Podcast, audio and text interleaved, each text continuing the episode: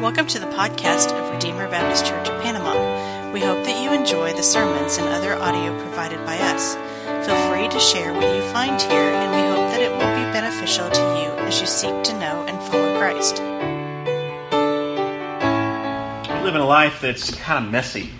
Uh, it's, it's not the way it's supposed to be. We live in this sinful world, and we, we see sometimes some paradoxes that, that just they don't seem like they should be that way. Um, the preacher in Ecclesiastes talks tonight about how, you know, he has seen how someone who was righteous dies young. And then someone who is wicked who lives to a ripe old age. And that's, that's kind of paradoxical. It shouldn't be that way. Um, and he, he talks so much also about how the fact is that we're all sinners. Even the, the greatest and the most righteous of people, um, we, we still sin. We still fall short of God's standards.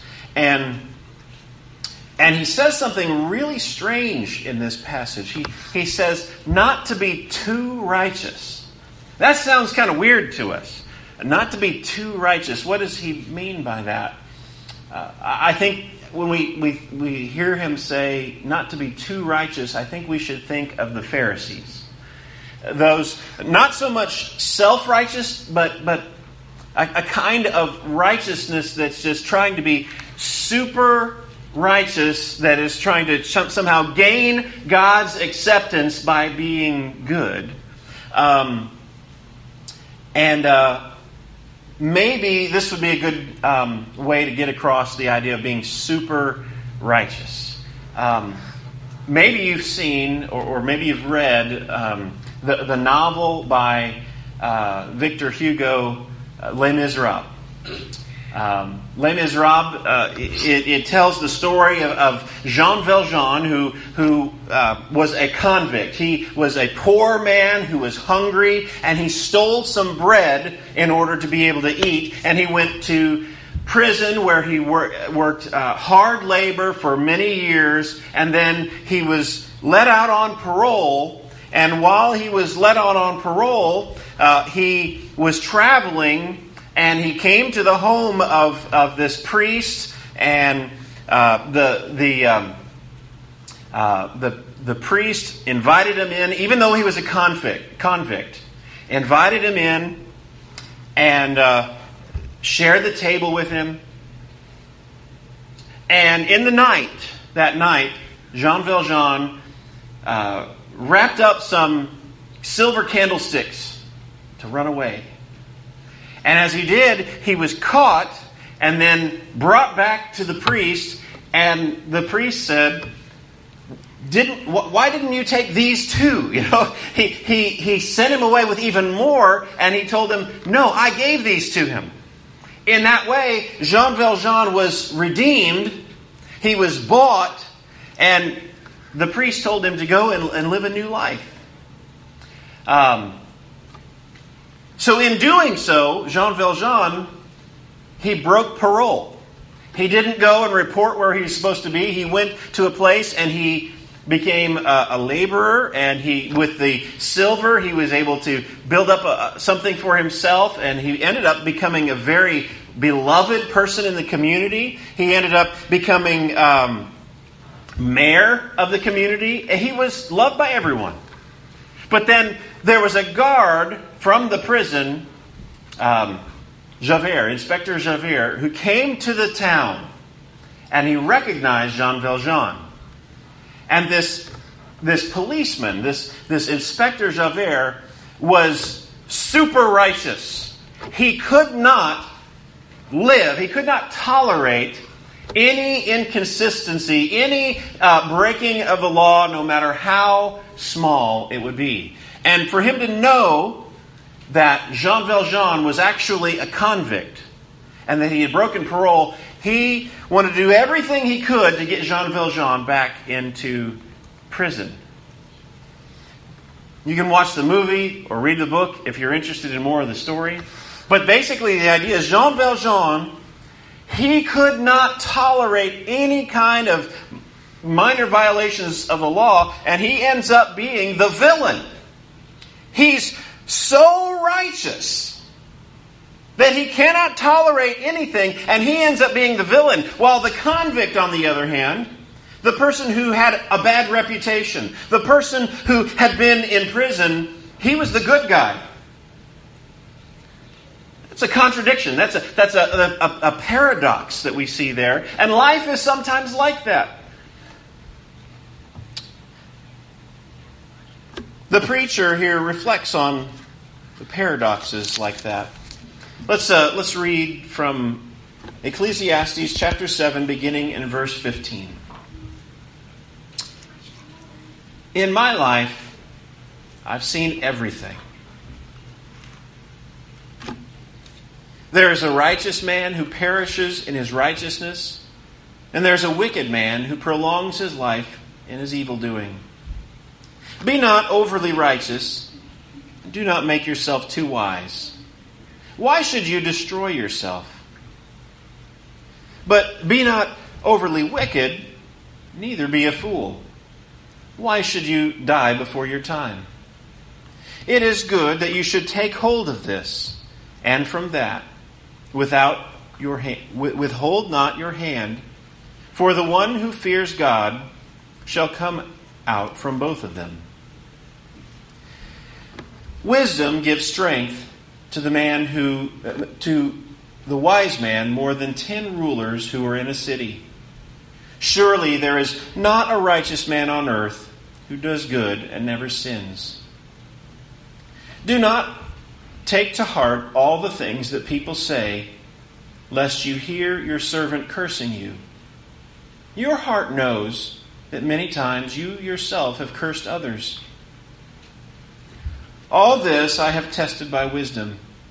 I said, I will be wise. But it was far from me. That which has been far off, that which has been is far off and deep, very deep. Who can find it out? I turned my heart to know and to search out and to seek wisdom and the schemes of things and the scheme of things and to know the wickedness of folly and the foolishness that is madness. And I find something more bitter than death the woman whose heart is uh, snares and nets, and whose hands are fetters. He who pleases God escapes her, but the sinner is taken by her.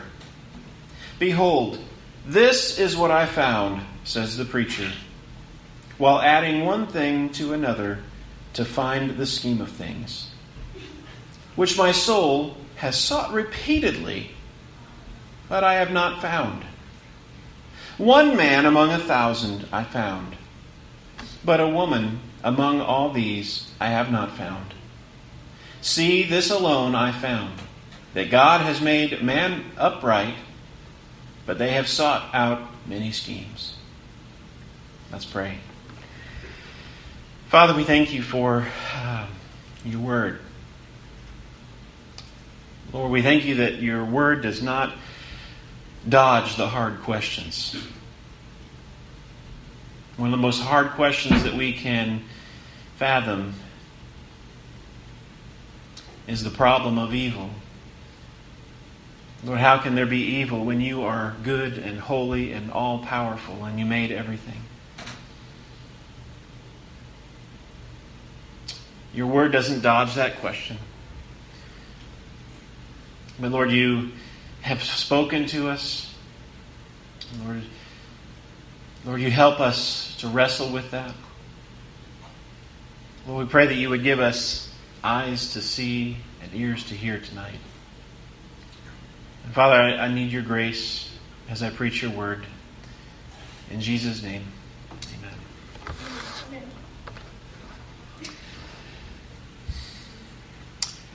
One of the things in the commentary that I read was uh, this is one of the most difficult passages in Ecclesiastes.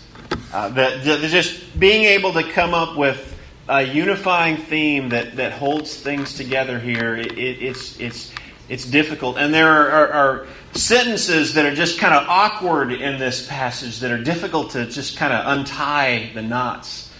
So this is a difficult passage tonight. We're going to try to, to bear, bear with me, please, as we, as we look at it. Look at the first verse. In my vain life, I have seen everything. He's reflecting again. The preacher is reflecting. That's much of the way that, that uh, Ecclesiastes takes place. He observes what's going on in the world and, and he reflects on that. Of course, um, the author is inspired by God as he's writing Scripture. So as he's reflecting on it, God is probably illuminating his mind to understand things. He says, I've seen in my vain life, I've seen everything. And then he gives us a case. There's a righteous man who perishes in his righteousness, and there's a wicked man who prolongs his life in his evil doing. Maybe you can think of cases like this. Maybe you can think. I mean, it doesn't. You don't have to think long before you can think of someone who was righteous who who died before their time a child, or just a good man. I can think of a time when I was in seminary. Um, I remember a guy that I met on the first day during orientation, and uh, we talked. And I can remember coming back after Christmas break, going to see family at the holidays, and hearing the news that this same young man that I had met who was preparing for ministry, wanted to give his life serving Jesus, had been hit by a log truck with both of his parents over the break, and all of them were killed. A righteous man who, who dies young. And we think this, this ought not to happen. And, and we may think of, of people who, who've lived to an old age who were wicked and we think just, I think within the last year or two, Charles Manson passed away. Or, yeah. A serial killer, one of the most evil people we can possibly think of. And yet he was allowed to live in prison. I believe he was in his 80s when he passed. We can think of those cases, and, and the preacher struggles with the fact this isn't the way it's supposed to be. If you know, God promises a long life to those who serve Him, doesn't He? In the Ten Commandments, honor your father and mother, that your days may be long in the land which you live. This is uh, what Paul tells us in, in the New Testament that it's, it's that first commandment with a promise. If you obey your parents, you'll have a long life. But it doesn't always work out that way, does it? And so there's, there's this tension in our minds. How do we explain this? And also in Deuteronomy, when God is telling his people to be obedient, he promises them if you obey me and are careful to do everything I tell you to do, your days will be long in the land.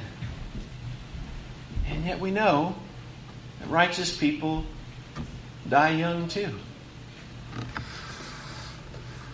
Preacher wrestles with this he has a strange conclusion to this. As he, as he thinks on this problem, what does he tell us to do? Verse 16 Be not overly righteous, and do not make yourself too wise. Why should you destroy yourself? That's strange.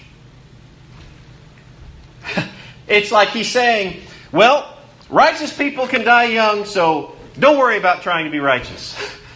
It sounds like what he's saying. So let me put it a little bit different way.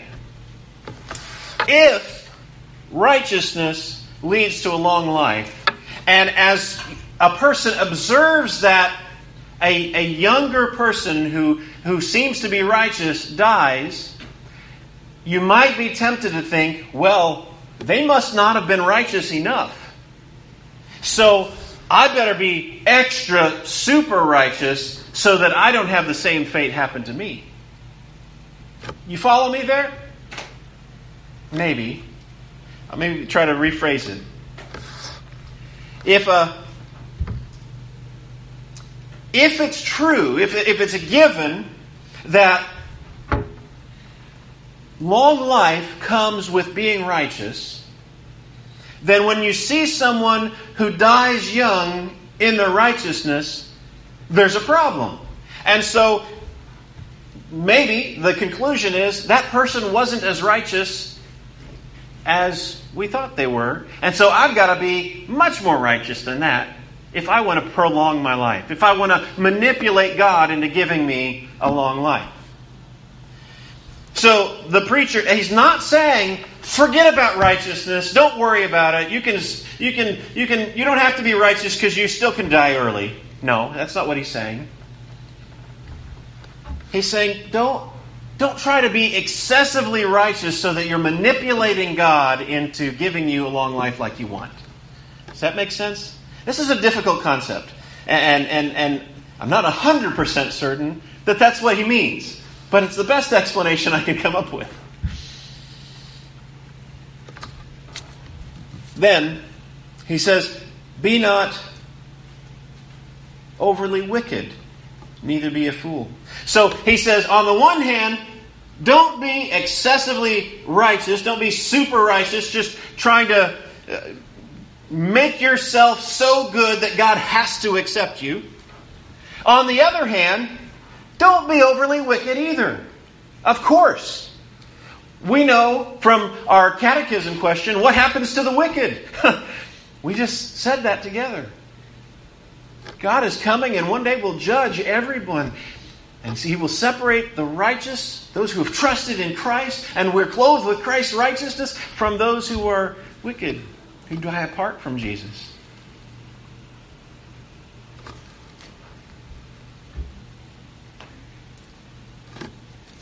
Then he says, It is good that you should take hold of this and from that, without withhold not your hand, for the one who fears God shall come out from both of them. Okay, that's that's a kind of a strange that's that's a real tangled up sentence. It's hard for us to understand. Um, I, I think what this is saying is we have to take hold of both of these two poles. One, we're not going to try to be excessively super righteous to try to make ourselves somehow acceptable and force God's hand to accept us.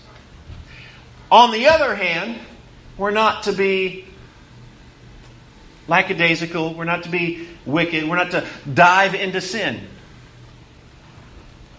Take hold of both ends of this. And here the preacher says, For the one who fears God shall come out from both of them. That one who fears God is going to be the one successful at what he's aiming at right here, who's going to be able to hold on to both poles. Okay, got through that. Wisdom gives strength to the wise man more than ten rulers who are in a city. You can think of a city that is besieged uh, with, with armies all around it. And these rulers, uh, with their armies, are trying to attack this city. But that city can be delivered by someone who's wise. In fact, the preacher tells that kind of a story in a later chapter. Wisdom is better than power than having 10 rulers. He's saying wisdom is better than that. And then, surely there is not a righteous man on earth who does good and never sins. We can see this in our experience. We see it in echoes from what the New Testament tells us. We have all sinned and fall short of the glory of God. And every one of us, no matter how good we think we are, if we're really honest with our heart of hearts, we admit, I have sinned. I've broken God's law. That is the entrance into believing in Jesus. That is the entrance into Christianity, is confessing, I've sinned. Nobody comes to Jesus saying, I've got it all figured out and you should be glad to have me, God. No. We all come to Him broken. We all come to Him sinners. We all come to Him in need of mercy. Verse 21 Do not take to heart all the things that people say, lest you hear your servant cursing you. Your heart knows that many times you yourself have cursed others. Isn't it so easy that we can sometimes be offended by what we hear someone say? And, and here the preacher is warning us don't take it to heart when you hear something talking, someone talking about you. Sometimes it may seem like the worst thing that can happen to us that somebody is talking about me behind my back, right? Did you hear what that person said about me? right? He says, don't take it to heart. Don't take it to heart. One, because you may hear your servant cursing you. You may hear someone who works for you or someone in your household cursing you. But even more is the second part. Your heart knows that many times you have cursed others. We shouldn't take it to heart. We shouldn't get too offended when we hear others talk about us because we know in our heart of hearts, like he said, your heart knows that many times you have cursed others. If we're all honest, we know that when we get offended by someone else talking about us behind our back, and the truth is, if we're honest, we have to admit we've probably done it before too. Love covers a multitude of sins.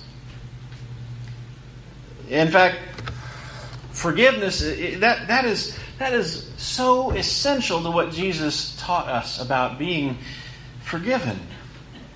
He, he taught us that, that if you want to be forgiven, you can't withhold forgiveness from someone else. He, he tells the parable of the person who was forgiven a whole millions of dollars worth of a fortune. And yet, that person turned around and then didn't forgive someone of just a small amount, and the first person who had done the forgiving heard about it and threw the man into prison. God wants us to forgive one another because we've been forgiven so much. That's the secret to a happy marriage. it's forgiveness. It's not by getting everything right all the time or keep honey happy. You know, that's not the, the secret to a happy marriage. Is forgiveness. It's just it's remembering I've broken too. I've sinned and I've I've fallen so many times. How can I not forgive?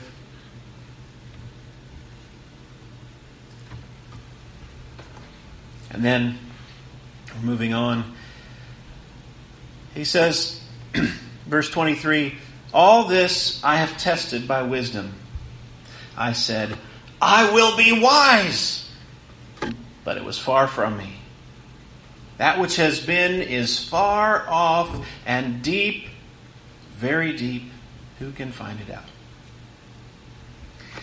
Ecclesiastes, the preacher here in Ecclesiastes, he's testing everything by wisdom. Earlier in, in another chapter, he talked about how he tested himself with uh, physical stimulation, with money, with all kinds of things to, to know what was good in life. And here he says, I have tested by wisdom and said, I will be wise. He was determined I'm going to be wise. I'm going to figure this out. All of my resources I will put into finding an answer to this question. What's the question? I think it's what he's reflecting on in, the, in verse 15. Why is it that a righteous man might die young or a wicked man might live a long life? Why does this paradox exist? He says, I will be wise. I'll figure it out. But then he says, it was far from me. It was too much. I couldn't figure it out. That which has been is far off, very deep. Who can find it out? At the end of his search for wisdom, at the end of all of his seeking after knowledge, it's still a mystery to him. It's still a mystery to him how this could be this way in this world. And then he says, I turned my heart to know and search out and to seek wisdom and the scheme of things, and to know the wickedness of folly and the foolishness that is madness. He's self reflecting again. He's saying, I set my heart to know this wisdom. He's determined to know all about wisdom and to know the madness that is here in this world. The madness and the vanity of this world that he observed. And then he says, And I find something more bitter than death. He's seeking to know wisdom, and this is what he finds. I found something more bitter than death, he says. What is it that is more bitter than death? The woman whose heart is snares and nets, and whose hands are fetters. He who pleases God escapes her, but the sinner is taken by her. We read something similar in the book of Proverbs, in Proverbs chapter 5 and in Proverbs chapter 7. The adulterous woman is pictured this way someone who is flattering, someone who, who it, it is shown as, as sweet as honey, and yet her mouth is an open grave. Her feet go down to death. It, it pictures her luring a fool away to come and have a moment of pleasure with her. And then her husband finds her and kills the man, the fool. It leads to death. Solomon, or the preacher, reflects on this same idea. And maybe it's through sexual temptation, whether it be an actual person, whether it be pornography, or maybe it's in other realms, other kinds of addictions, drug addiction, that, that thing that gets uh, its clutches in a person, opioids and other, other kinds of, of drugs that are, that are ripping communities apart, that are killing people. It gets its clutches in a person. Or maybe um, I had another example in it. It tells us that the wise man, the one who pleases God, escapes her, escapes from this addiction, escapes from this temptation. The, the one who pleases God escapes her, but the sinner is taken by her. Behold, this is what I found. He says another thing that he's found. Says the preacher, while adding one thing to another to find the scheme of things, which is my soul has sought repeatedly, but I have not found.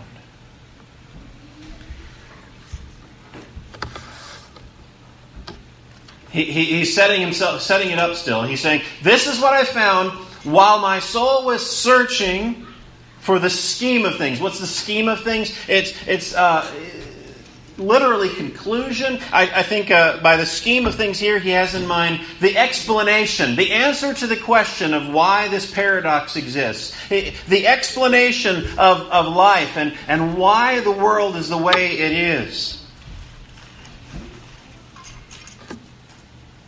As he seeks to know this, he, he sought it repeatedly, but he cannot find it. And then he says, One man among a thousand I found, but a woman among all these I have not found. Now this is this might sound chauvinistic.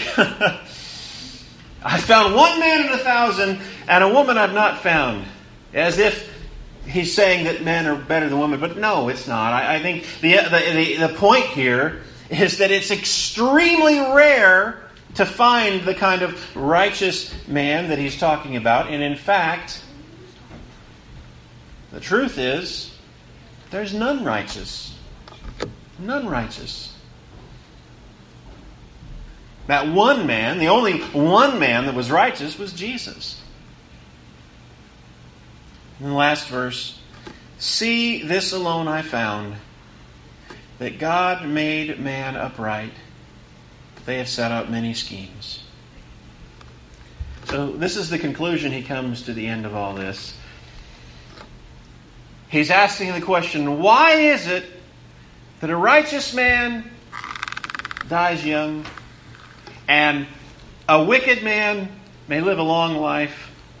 At the end of all of this search, he says, God made man upright, but they sought out many schemes. It's not God's fault. God made us right. Think back in the garden.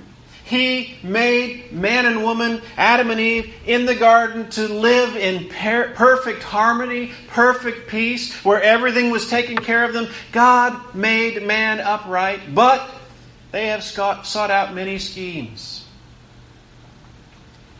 Eve and Adam tried to find knowledge of good and evil from eating the fruit. And we have followed in their stead. We have all sought out many schemes. And that word schemes is the same one above. He was trying to find the answer, the, the scheme, the answer to, to the explanation of why the world is this way. And what has man done? They've sought out every kind of other explanation of the world. And we think of people who try to deal with the problem of evil apart from God, evolution, naturalism, nihilism, there's no meaning in anything. We've all sought out many schemes trying to escape our Creator.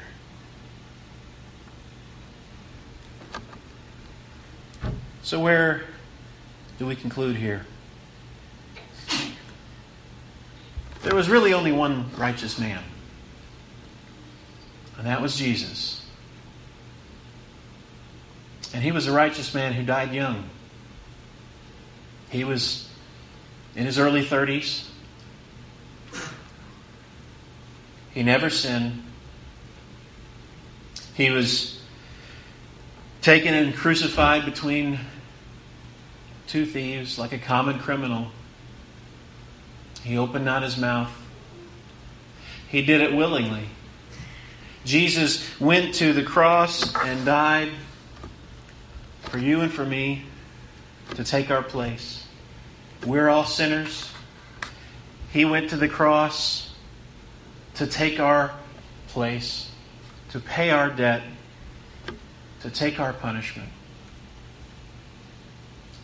The answer to this problem,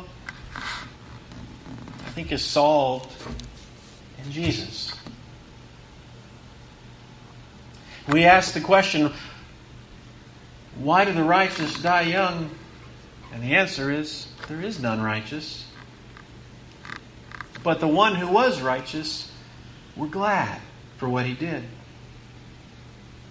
We wouldn't want any different than that he would come and take our place so that we could be forgiven if we trust in Him.